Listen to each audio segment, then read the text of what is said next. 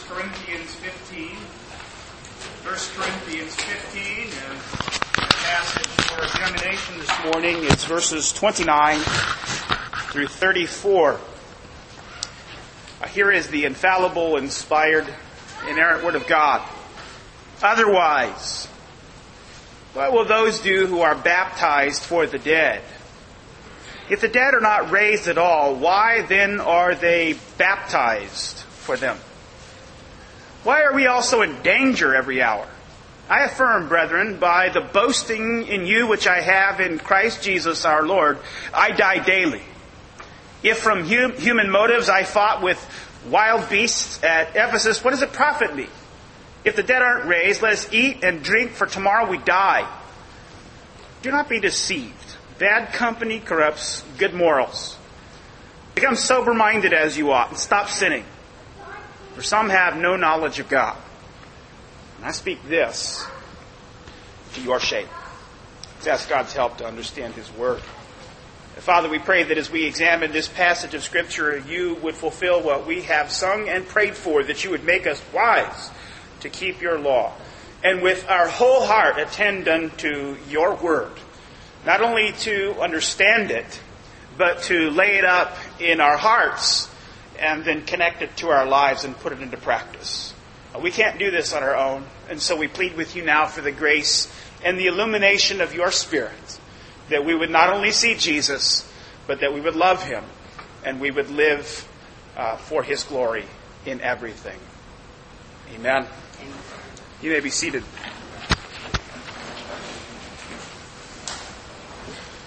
Well, since um, we have made our move recently, I have been eager to use a remodeling or a moving story as an illustration of some sort of sermonic truth. And I think I found a connection here this morning. And uh, the story begins with gurgling. Uh, I was doing some work with my sons in one of our bathrooms, and we began to hear gurgling. And uh, as we began to investigate the gurgling, we noticed that there was water coming up in the shower and in the toilet at the same time. And uh, of course, that was nerve wracking because we weren't using any water in that particular bathroom. So I uh, walked through the house to investigate the problem to see uh, what might be going on. And I walked into the other bathroom, and of course, uh, there I found the very same gurgling and water coming up in the bathrooms. And uh, I realized that we had a problem. We had a situation. And so we called out the plumber, and the plumber brings out his plumber snake, and he puts it in the line, and he runs into a huge obstacle, and he said, I just don't have the right equipment to do this job. Now that's something you don't want to hear. And so we called out another plumber, and he brings out an even bigger plumber snake and runs it down the very same line, and he runs into this obstacle and says, I just don't have the equipment to do this job. So he went back to the shop and he brings out even bigger equipment with a camera and he runs it down the drain and sure enough as I'm looking at the television monitor with this camera, I see something that looks like an oversized football stuffed in the main cleanout, in the main drain. It was a big problem. Well, it wasn't an oversized football as it turns out. It was tree roots from the ficus trees, which had overwhelmed our drainage lines, and it was a big problem. You see, what in the world do ficus trees clogging up a main drain have to do with a sermon? Well, I think it's like this. The apostle Paul has been admonishing the Corinthians all throughout this book. You'll remember that. Lots of different times he's had to admonish them and to correct them. What we have here in our passage is a diagnosis of the problem. I think that Paul has finally reached the point where he is ready to diagnose the real problem that has been plaguing the Corinthians, and you can see that in verse 33 when he says, Don't be deceived. Don't be deceived. Bad company corrupts good morals. You see, all of these admonitions that he had to give because of all the disfiguration in terms of their living out the Christian life, the apostle Paul could say could be uh, indications of spiritual backup in their life. There's something that is clogging up their hearts and minds, so there is a disconnect between what they know theologically to be true and the application of that to their life. And what the apostle is arguing here is the culprit, the thing that is blocking them up so that they're not living out the Christian life in the way that they are called to before God, is that they are spending far too much time dabbling in ideas. This is precisely what Paul means when he says bad company corrupts good morals. We must not misread this in a moralistic fashion and assume that the apostle Paul is saying if you hang around bad people, you're going to engage in bad conduct. That might be true, but that's not what Paul is saying here. What Paul is saying here when he says bad company should be translated bad conversations.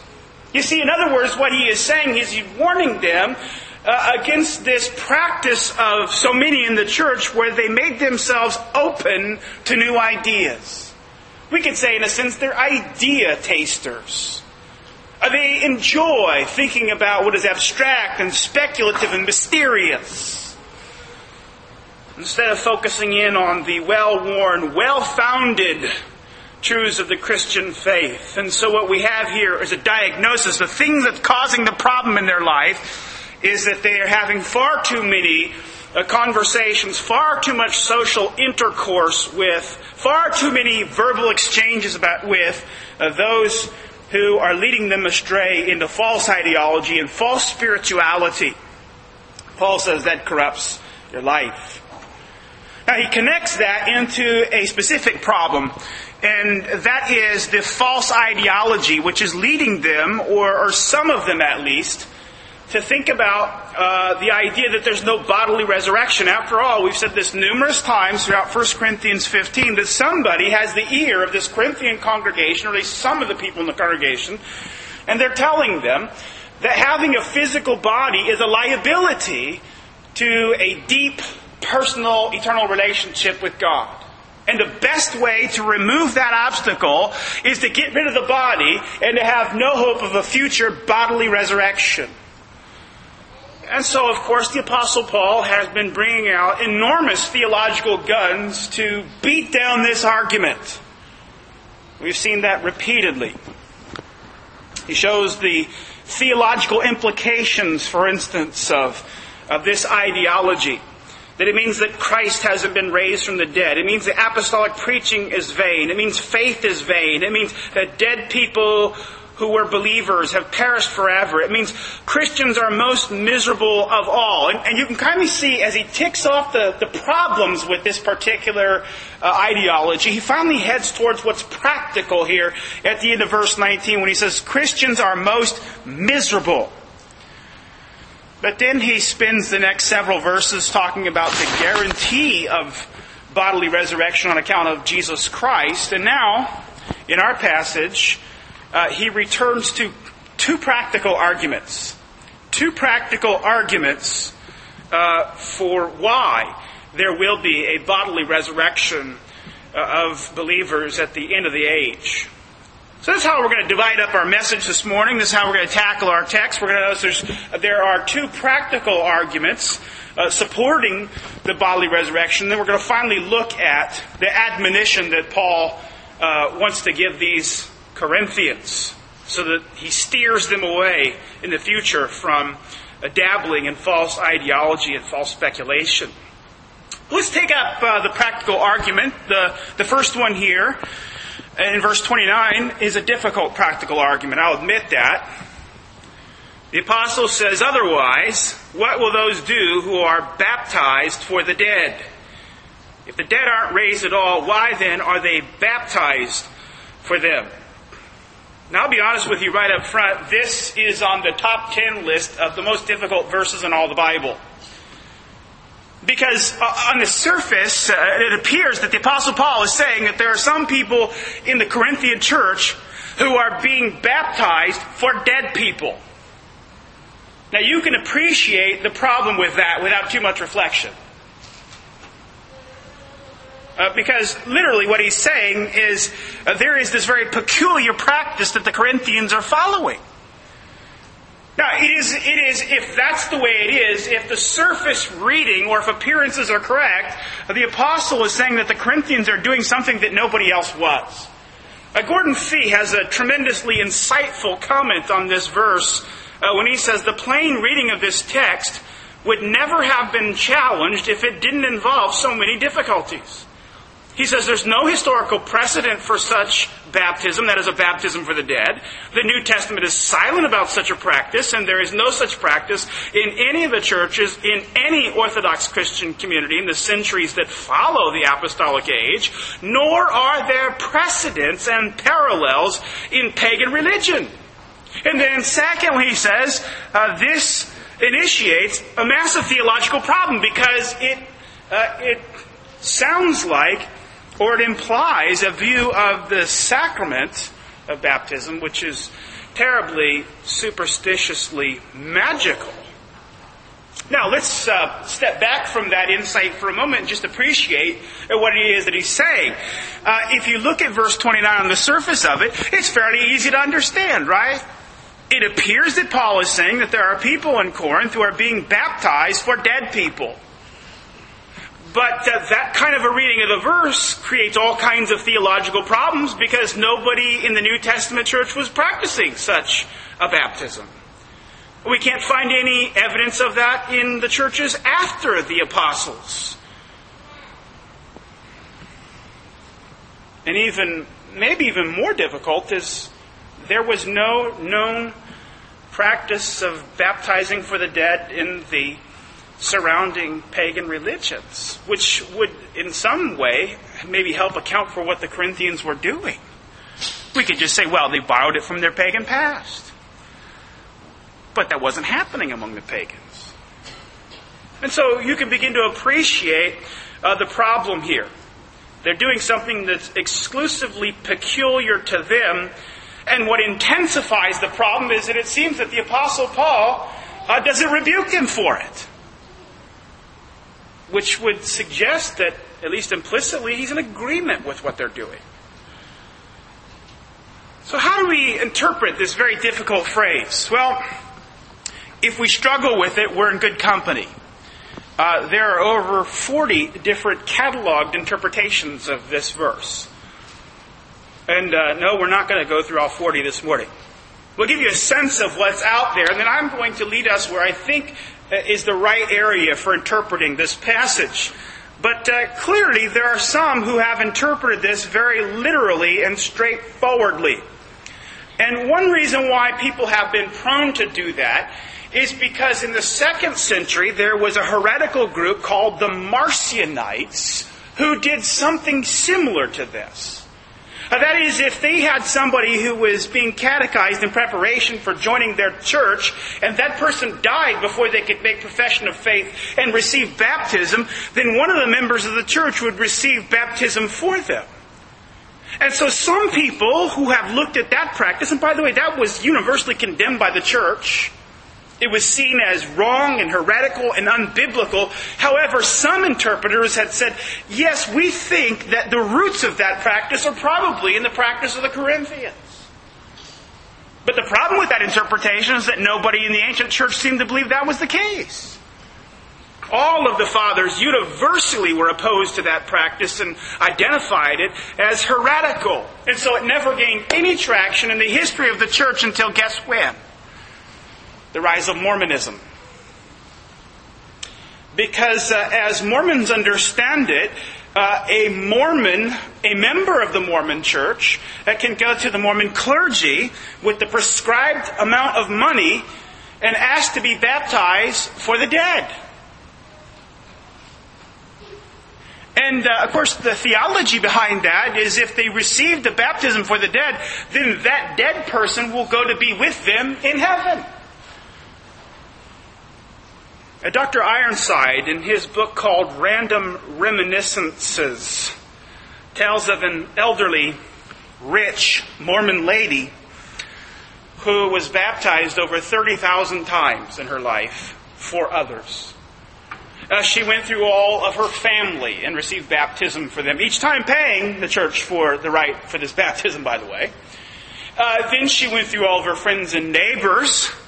And when she ran out of people to be baptized for, uh, she decided that she would go into the pages of history and start receiving baptism for notoriously famous people. And just some of the people who were included on that list of famous people include Alexander the Great, King Nebuchadnezzar of Babylon, Julius Caesar, Napoleon Bonaparte, and Cleopatra. Now, uh, really, we can dismiss this interpretation, however, because it's so theologically incoherent, and so obviously and patently wrong that it's easy to dismiss. But that is one interpretation. Another interpretation that has gained just a tiny little bit of support is that unbelievers in Corinth were asking to be baptized for departed Christians or those who were preparing to be Christians. And, and, and the idea behind this particular interpretation is that they would have received that kind of a baptism because they had such a love and veneration and respect and relationship with that deceased person that they sort of wanted to hitch their train to theirs and be with them in eternity. And we can easily uh, dismiss that because it's entirely baseless. Uh, there's nothing in the text which would indicate that.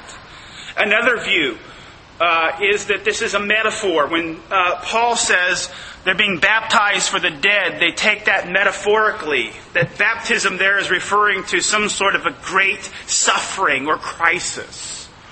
Uh, Jesus, for instance, uses baptism that way. He says he has a baptism to be baptized with in Jerusalem. Of course, he's talking about the cross.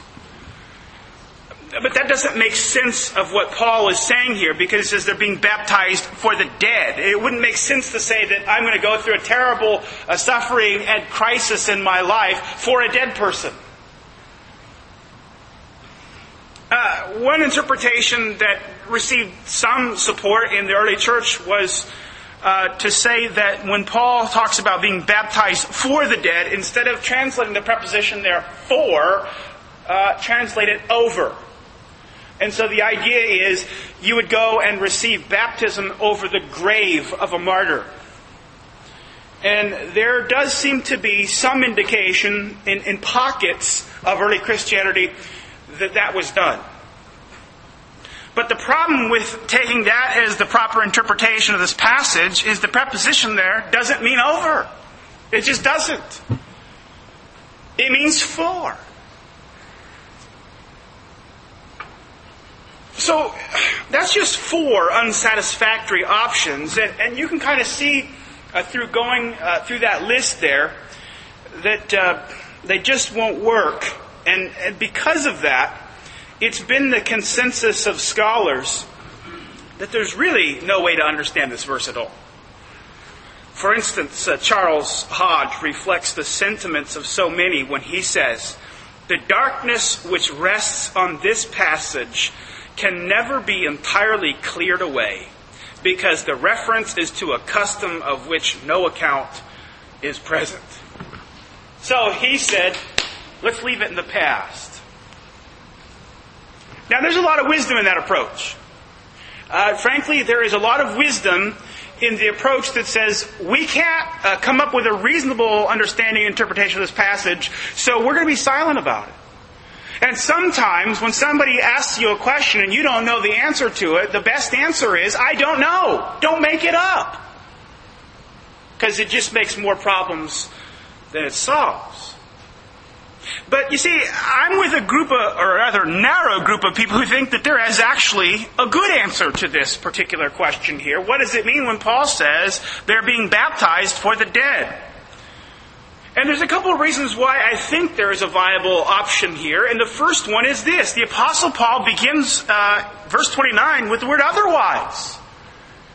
He says otherwise.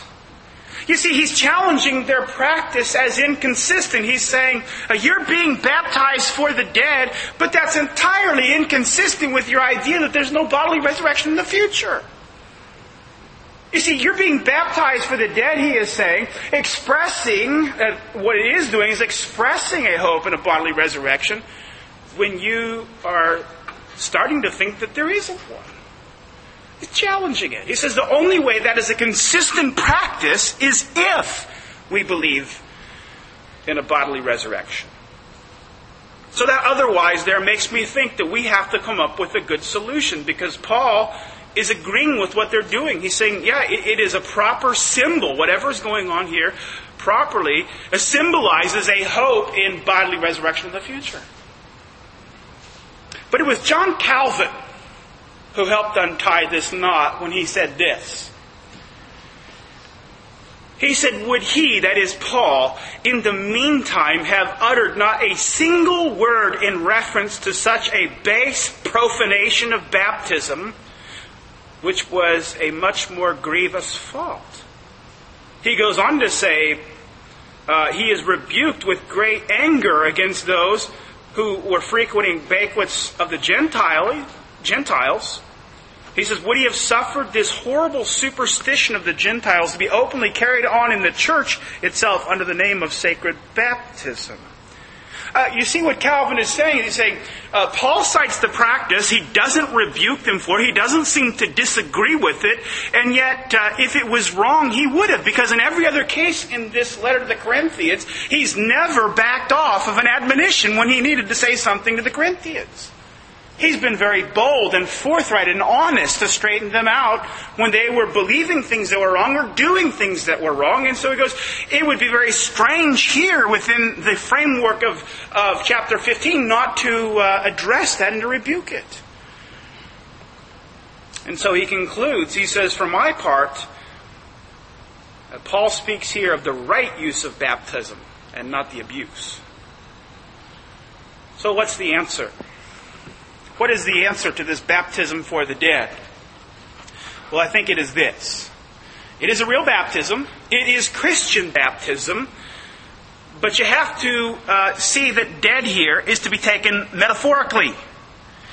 It is a sign of the condition of the sinner outside of Christ.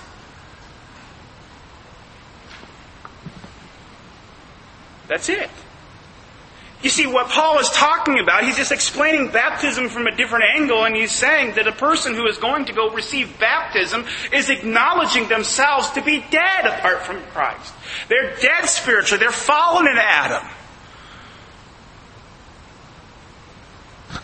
And by their receiving baptism, they're acknowledging that, and, and they are signifying and sealing the death of the old man in the death of Christ. And then they are expressing the hope of resurrection because they understand that baptism also symbolizes and seals union with Christ in his resurrection.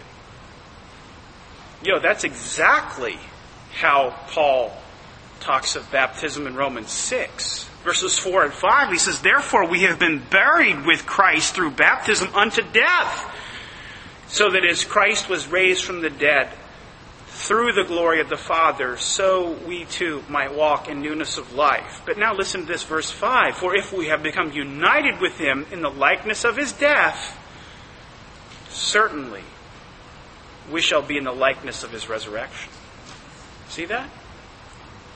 Paul is saying here that baptism symbolizes not only union with Christ in his death, but union with Christ in his resurrection. The reason why here they are baptizing, or rather receiving baptism for themselves as dead people, those who are spiritually dead, is to express their faith in Christ.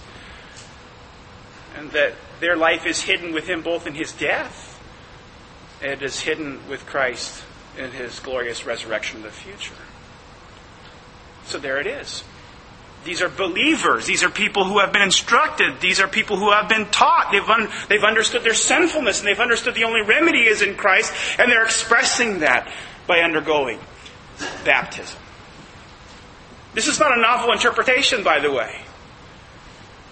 It fits the grammar of the passage, it fits the language of the passage. It would fit with the theological context of Scripture, and besides that, it also fits. It is the unanimous interpretation of the Greek Fathers. You see, there's a good answer to what's going on here.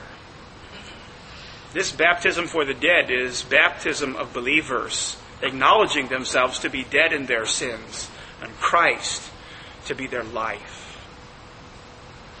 I believe that's the right interpretation of the passage and what that does for us. And I've intentionally walked us through this process to reinforce a point about interpretation.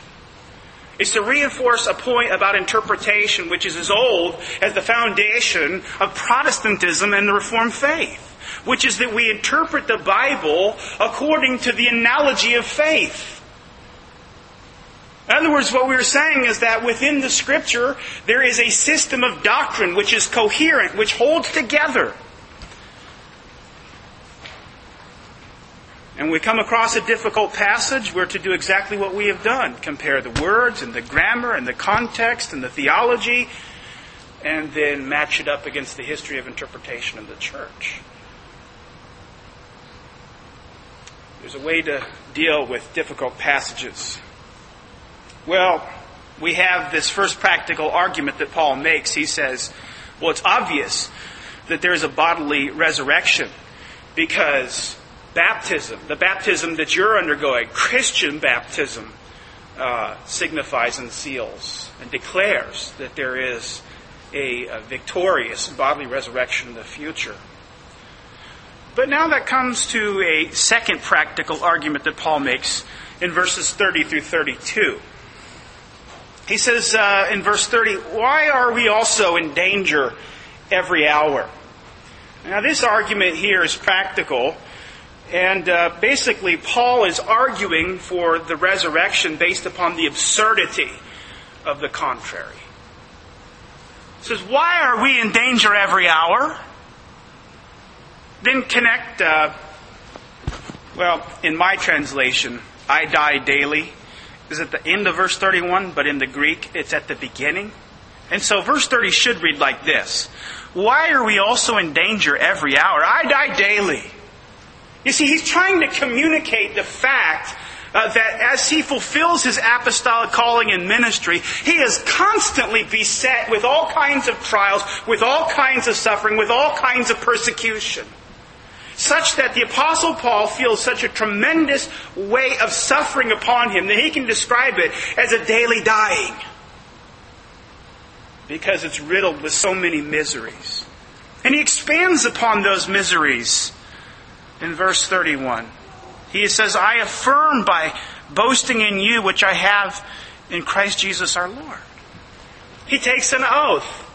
This is what's so interesting about verse 31 is the apostle Paul, just after he has said he's in danger every hour, he dies daily, in verse 31 he backs that up with an oath. He says, I swear, I swear it's the truth that I'm always in this condition of dying daily and enduring great, great physical suffering and persecution for the sake of the ministry.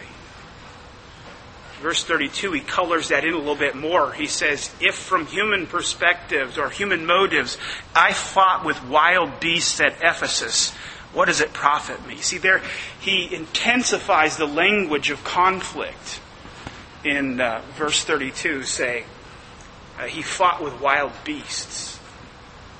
Now, that's not to be taken literally. That's, that's metaphorically. He's talking about the intensity of, of the conflict of ministry. It's kind of similar to how Paul speaks in other places as well. But it highlights the, uh, the nature of the problem, the difficulty. Now, here's, here's, here's what he's saying. If I do that from human motives, what does it profit me? what he's saying here is that if I have done all this, if I have endured uh, the danger every hour, the dying every day, the fighting with wild beasts at Ephesus, and if I'm doing this all the time uh, from a human perspective, that is, from this idea that there is no life after death, there is no resurrection from the grave, he says, what is the profit? What is the point? What is the motive? What would motivate somebody to endure such great conflict and great suffering for really no personal gain at all if there's no bodily resurrection. You see, the thing here that is animating and motivating and energizing and sustaining the Apostle Paul through all of these terrible times as a minister of the Word is this burning hope within him that the body will be raised from the dead. And if that doesn't happen, Paul says it's useless. It's useless to endure this. And just to reinforce that idea that it's it's useless and that there is no motive at all, the Apostle Paul says in the latter part of verse 32. If the dead are not raised, let us eat and drink, for tomorrow we die. There is the expression of the utter hopelessness of the unbelieving point of view. Let us eat and drink, for tomorrow we die. That's all you have. All you have right now is life now. That's it. And if there's no life after death, if there's no resurrection from the dead, then you better live it up while you have the chance. I remember as a boy, uh, my grandfather always reinforcing that message to me. He was an atheist, of course. Died in unbelief. But, but what he would do is he would always uh, sort of snidely mock, uh, cynically, our pattern of life by saying, uh, You know, John, Enjoy it while it lasts because you only go around once. And he had a motto. He said uh, that you're to do all the easy things you can, or all the things that you want, and the easy things twice. Do everything that you want and the easy things twice. Because all you have is this life. Paul said, if that's my motive, then there's no reason for me to be in danger every hour. There's no reason for me to be dying daily. There's no reason for me to be fighting with deadly beasts at Ephesus. The only thing that animates Paul is that there really is a powerful victory over death that's been won by Christ. And there's an admonition in here for us. And that is that uh, as believers, we're to live as if this is true. Not just as if this is true. We're to live with this animation, with this energizing impulse. You see, what happens too easily is that we get caught up in the materialism of the age. We get caught up far too easily in the pursuit of riches and the cares of this world and the problems of this life, in the pursuit of riches and material goods and creaturely comforts that at some point, somehow, we can forget to consciously live out this principle, and too often it's too easy to slip into this other way of living and live as if it weren't true, that there is a bodily resurrection. And so the admonition from the Word of God here is to consciously connect our theology to our life as the Apostle Paul has. It's the motive for getting up. What's the motive for going to work? What's the motive for going off to school? What's the motive through living through difficult times? Well, there's only one answer as Christians, and that is that we live in hope. That we live in hope of the glory of the bodily resurrection. And so, uh, Paul's conscious connection of this principle of being animated by and energized by belief and hope in a bodily resurrection so he would endure the sufferings of the ministry is to us an admonition to make a conscious connection between our belief in the hope of the resurrection, our theological principles, and connect those to how we live. And so those are the practical arguments that the Apostle Paul makes. And now, secondly, we deal here with his admonition.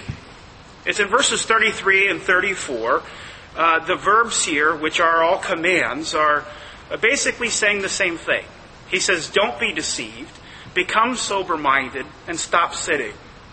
These are sort of designed to jolt and to jumpstart the Corinthians in their life.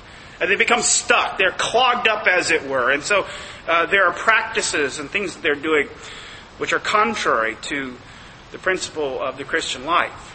And so he says, Don't be deceived. Become sober minded. Stop sinning. You see, and that admonition flows out of a circumstance. We've already referred to the circumstance, and the circumstance is that the Corinthians are like coffeehouse intellectuals. They're idea tasters. They enjoy the speculative. They enjoy pondering the what ifs and the maybes and the mysterious and the cutting edge and the new. And Paul says that's the reason why you have this mess in your life. He says bad conversations corrupt good morals. Bad conversations corrupt good morals.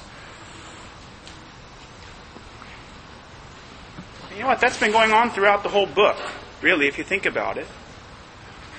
Paul has uh, repeatedly had to deal with the problems of the Corinthians, which are rooted in false ideas. In chapter 7, he uh, has to straighten out their problems on marriage and sex because they're being influenced by a false spirituality of the body. In chapters 8 through 10, he has to correct uh, the dangerous practice of going to pagan temples and how it was causing there to be real problems and backsliding in the life of some of the believers there back into idolatrous practices because uh, they were at a place where they shouldn't be doing things they shouldn't do.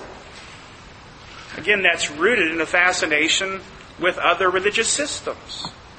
At chapters 12 through 14, all of the abuse and misuse and misunderstanding of the spiritual gifts indicates a warped fascination with, with uh, false spirituality.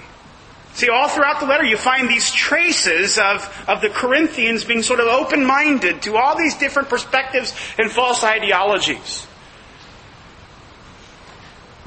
And those are impacting their life in very dangerous and powerful ways. And so that leads to a final point of application this morning from the Word of God. And that is uh, that we're to understand there is a profound connection between doctrine and life. There is a profound connection between doctrine and life. Paul, of course, frames that negatively in terms of uh, the connection of false doctrine and false Christian living. And we shouldn't ever underestimate the danger of dabbling in false ideals. It was leading to a sort of anemic form of Christianity. They were leading failed Christian lives on account of the fact that they had a lack of deep conviction about core theological truths.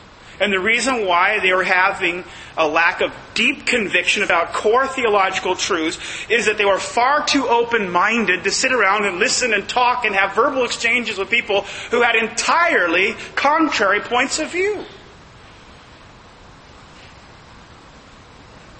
And I, I realize as I make this admonition that I, I realize that it goes uh, against the grain of uh, this age.